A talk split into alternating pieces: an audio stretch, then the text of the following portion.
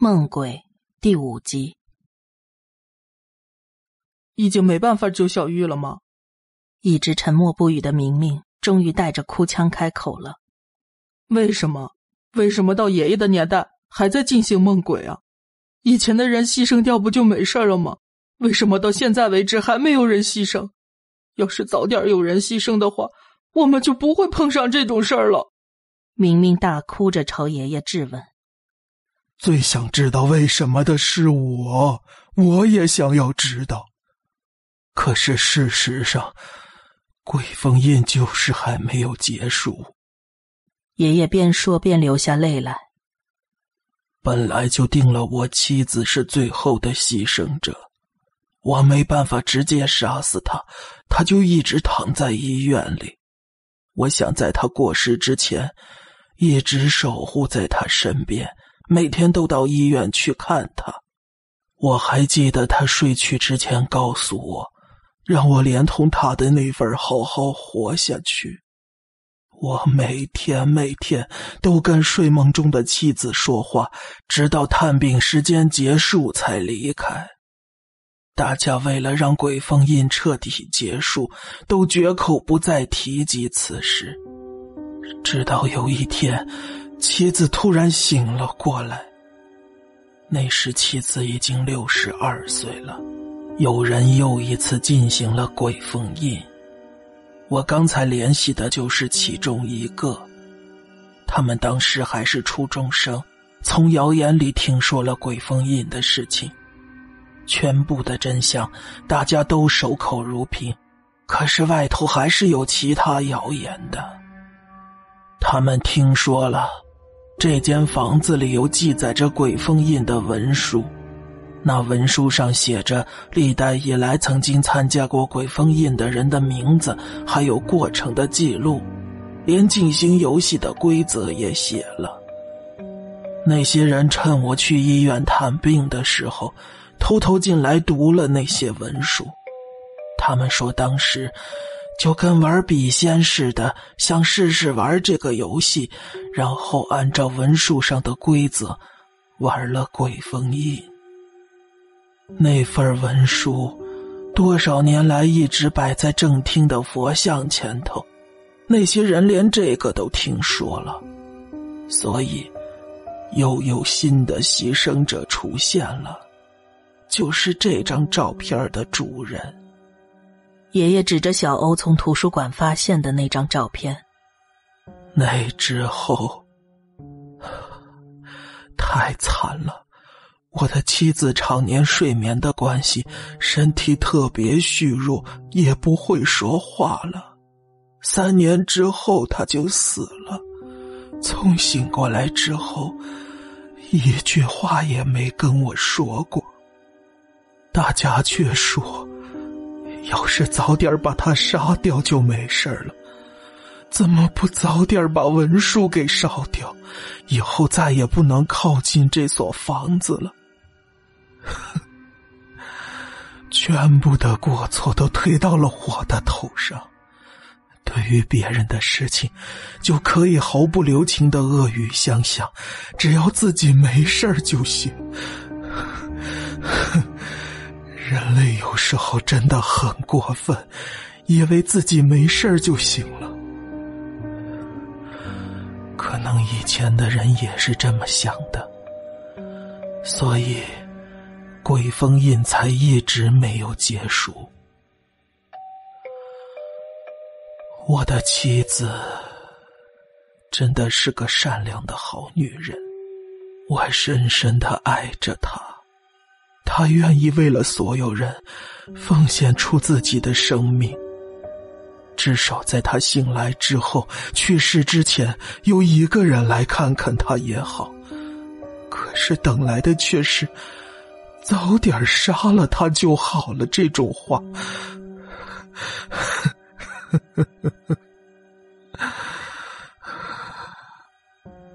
爷爷哭了，我们也哭了。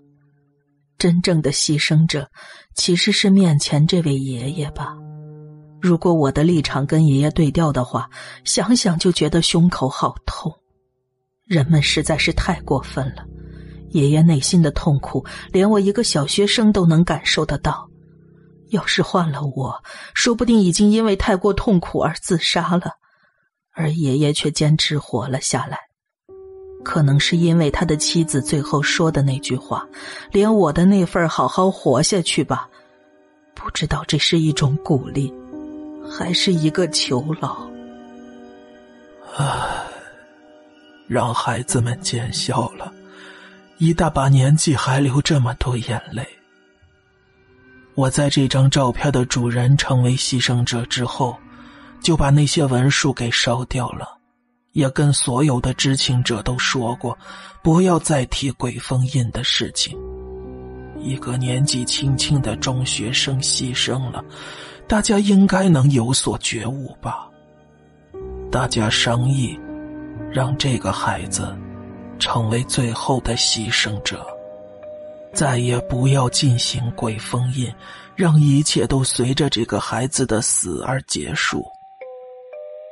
那之后，不再有人主动接近这所房子，也不再有人提起鬼封印的事情。我们还是害怕像你们这样的小孩不知道从哪儿听说鬼封印的事情，又因为好奇心再次尝试，所以就跟所有的大人讨论，教导孩子们，梦鬼是非常可怕的东西，连嘴巴里吐出这两个字儿都不行。唉，你们还是去做了。之前付出的一切全都没有意义了。我们进行了本来早就该结束的梦鬼，创造出了新的牺牲者，犯下了不可饶恕的过错，而小玉也成为了最后的牺牲者。已经没有人还能进行梦鬼了吧？小玉的父母肯定不行，血缘关系太直接了。我们也不行，已经参加过了。至于其他人，也都强烈的希望梦鬼能早点结束，所以，应该没有人会再次尝试了。连我们小学生都牵扯了进去，以后的管控应该会更加严密。就算我们请别人去玩，也不会有人再玩了。就算有人去了，也还是会重复同样的事情。这个游戏没有办法终结，除非鬼死掉。而到死为止，只能做着只有一个人的噩梦。说不定有人会想帮助小玉，比如校长，比如老师，但是他们可能已经玩过梦鬼了，或者跟玩过梦鬼的人有血缘关系。况且说自己要玩梦鬼，就跟说自己要去自杀一样，别人不会放着不管的。最优结果就是不要再增加新的受害者。既然选择了参加梦鬼，那么就得承担起这份责任。最后当鬼的人就是牺牲者，就得承担起牺牲者的责任。其他人都会这么说吧？在我们之前玩梦鬼的那群人，最后当鬼的人，就是这张照片的主人吧？鬼从这个人换成了小玉，事情就是这么简单。不过。还有一个疑问：小欧是怎么发现那张纸和照片的？那些东西到底是谁放的？要是没有这些，我们说什么都不会去玩梦鬼的。黄师傅，他果然醒过来了。呃，这些孩子就是玩了梦鬼的孩子们。一个男人一边说，一边着急的往里走，看年纪大概二十多，不到三十。嗯。果然醒过来了。这几个孩子昨晚上玩了梦鬼。孩子们，这个叔叔叫王成刚，是在你们之前玩过梦鬼的人。这个人就是这个家伙。要是没有他，小鱼就不会。我攥起拳头朝这个人冲了过去。快住手！有什么意义？他的心情跟你们也是一样的，直到现在都抱着罪恶感，你们应该能体会到，而且你们也全都有错。我沉默了，确实，我们也犯了错，又凭什么去责怪别人呢？对不起，都怪我们，害你们也牵扯进来。不过，你们是怎么知道梦鬼的？我以为我们那次之后，事情已经结束了。因为这个，看了这个东西，这些孩子们才知道了梦鬼的事情。爷爷把小欧拿到的那张纸和照片递给了那个男人。怎么会落到孩子手上的？黄师傅，难道说……啊，大概吧。至于是不是真的，还得到那个女孩那儿看看。你们也都一起来吧。说完之后，爷爷起身走出了房间，我们跟着出来。父母和老师们都在大门外等待着，每个人脸上的表情都很难形容。妈妈看到了我，叫着我的名字跑过来抱住我，不顾一切的粗暴的拍着我的背，眼泪流满了脸颊。你们这些孩子，知道自己干了什么吗？妈妈已经告诉过你梦鬼有多恐怖了。妈妈，对不起。我不知道事情会变成这样的，我真的不知道事情会变成这样。我感觉好久都没有见到妈妈的脸了。爸爸就站在妈妈身后，他没有看我，而是盯着天空，大概是不想让我看到他的眼泪吧。爸爸还穿着西装，应该是直接从公司过来的。看着父母亲，有一种很安定的感觉。大概只有这个时候，我才稍微忘记了跟梦鬼有关的事情。但是这种安心转瞬即逝了。小玉不在这里，我看看四周，其他家长们也都抱着自己的孩子，或骂或哭，只有小玉和他的父母不在。妈妈，小玉呢？小玉的妈妈带她回家了。小玉已经醒不过来了。已经再也见不到自己妈妈的脸了。妈妈说到这里，又一次哭了出来，更用力的把我抱在怀里。爸爸也过来抱紧了我们，我们忘情的放声大哭。家长们，我知道你们的心情，不过我跟这些孩子们还得去个地方。结束之后，我会把孩子们平安送回家的。诸位先回家等着吧。爸爸走上前去，师傅，这个人是谁啊？我们刚才都在外头等孩子，他突然急急忙忙冲了进去。他就是在你们孩子之前去过梦鬼的人，当年那个事件的当事人。爸爸脸色一沉，上前抓住了那个男人。爸爸额头上的青筋凸起，脸色涨得通红。我知道爸爸此刻的心情，但是他一句话都说不出来。我明白，真的非常对不起，让这么小的孩子也牵扯进来，通通都是我的责任。我不期望得到你们的原谅，毕竟这件事儿是无法挽救的。这不关这些孩子们的事儿，也不关家长们的事儿，全都怪我。真的，非常非常抱歉。王成刚说完，在爸爸面前跪了下来。这当然是你的错，别以为做了这种事儿还能得到原谅。黄师傅，我们回家等着孩子们，但是您一定得保证安全送他们回来。还有你，我不会原谅你的，你最好别让我再看见你，明白了吗？我明白了，对不起。好了好了，一定会把他们平安送回家的。他们回家之后。一定得好好的对待。家长们听了这话，也都不再说什么，三三两两的往家走了。我现在带你们去医院，之前参加梦鬼的牺牲者就在那儿。你们待会儿可能很难受，但是咱们必须得去确认一件事儿，你们也都有义务知道这件事儿。王成刚开来的是一辆面包车。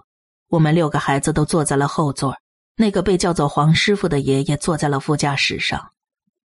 我们要去见之前的牺牲者了，我内心有点恐惧。为什么要去见他？我不明白。我跟你们说说，当年我们玩梦鬼的时候发生的事儿吧？我觉得你们有必要知道。王成刚一边开车一边把之前的事情告诉了我们。我们玩梦鬼的时候正在上初三，那时候不知道谁听说了一些传说，记载着梦鬼真相的文书，在那所宅子的事儿也是从传说里听来的。我们想在中学最后的日子里制造一点回忆，所以大家商量一起去玩梦鬼。包括我在内，一共有十个人。最开始是我跟另外一个人一起偷偷进了黄师傅家，翻看了文书上的记录，把方法给抄了下来。当时时间很紧张，我们只是大概翻看了进行梦鬼的方法，知道里边已经有鬼存在，还有被那个东西碰到就要当鬼这些最基本的规则。回来之后，我们把这些告诉了大家。讨论的时候，有个人说：“这个不就跟捉迷藏一样吗？”迄今为止，参加梦鬼的人数都不多，大部分都是独自去的。咱们有十个人参加呢，玩起来肯定很有意思的。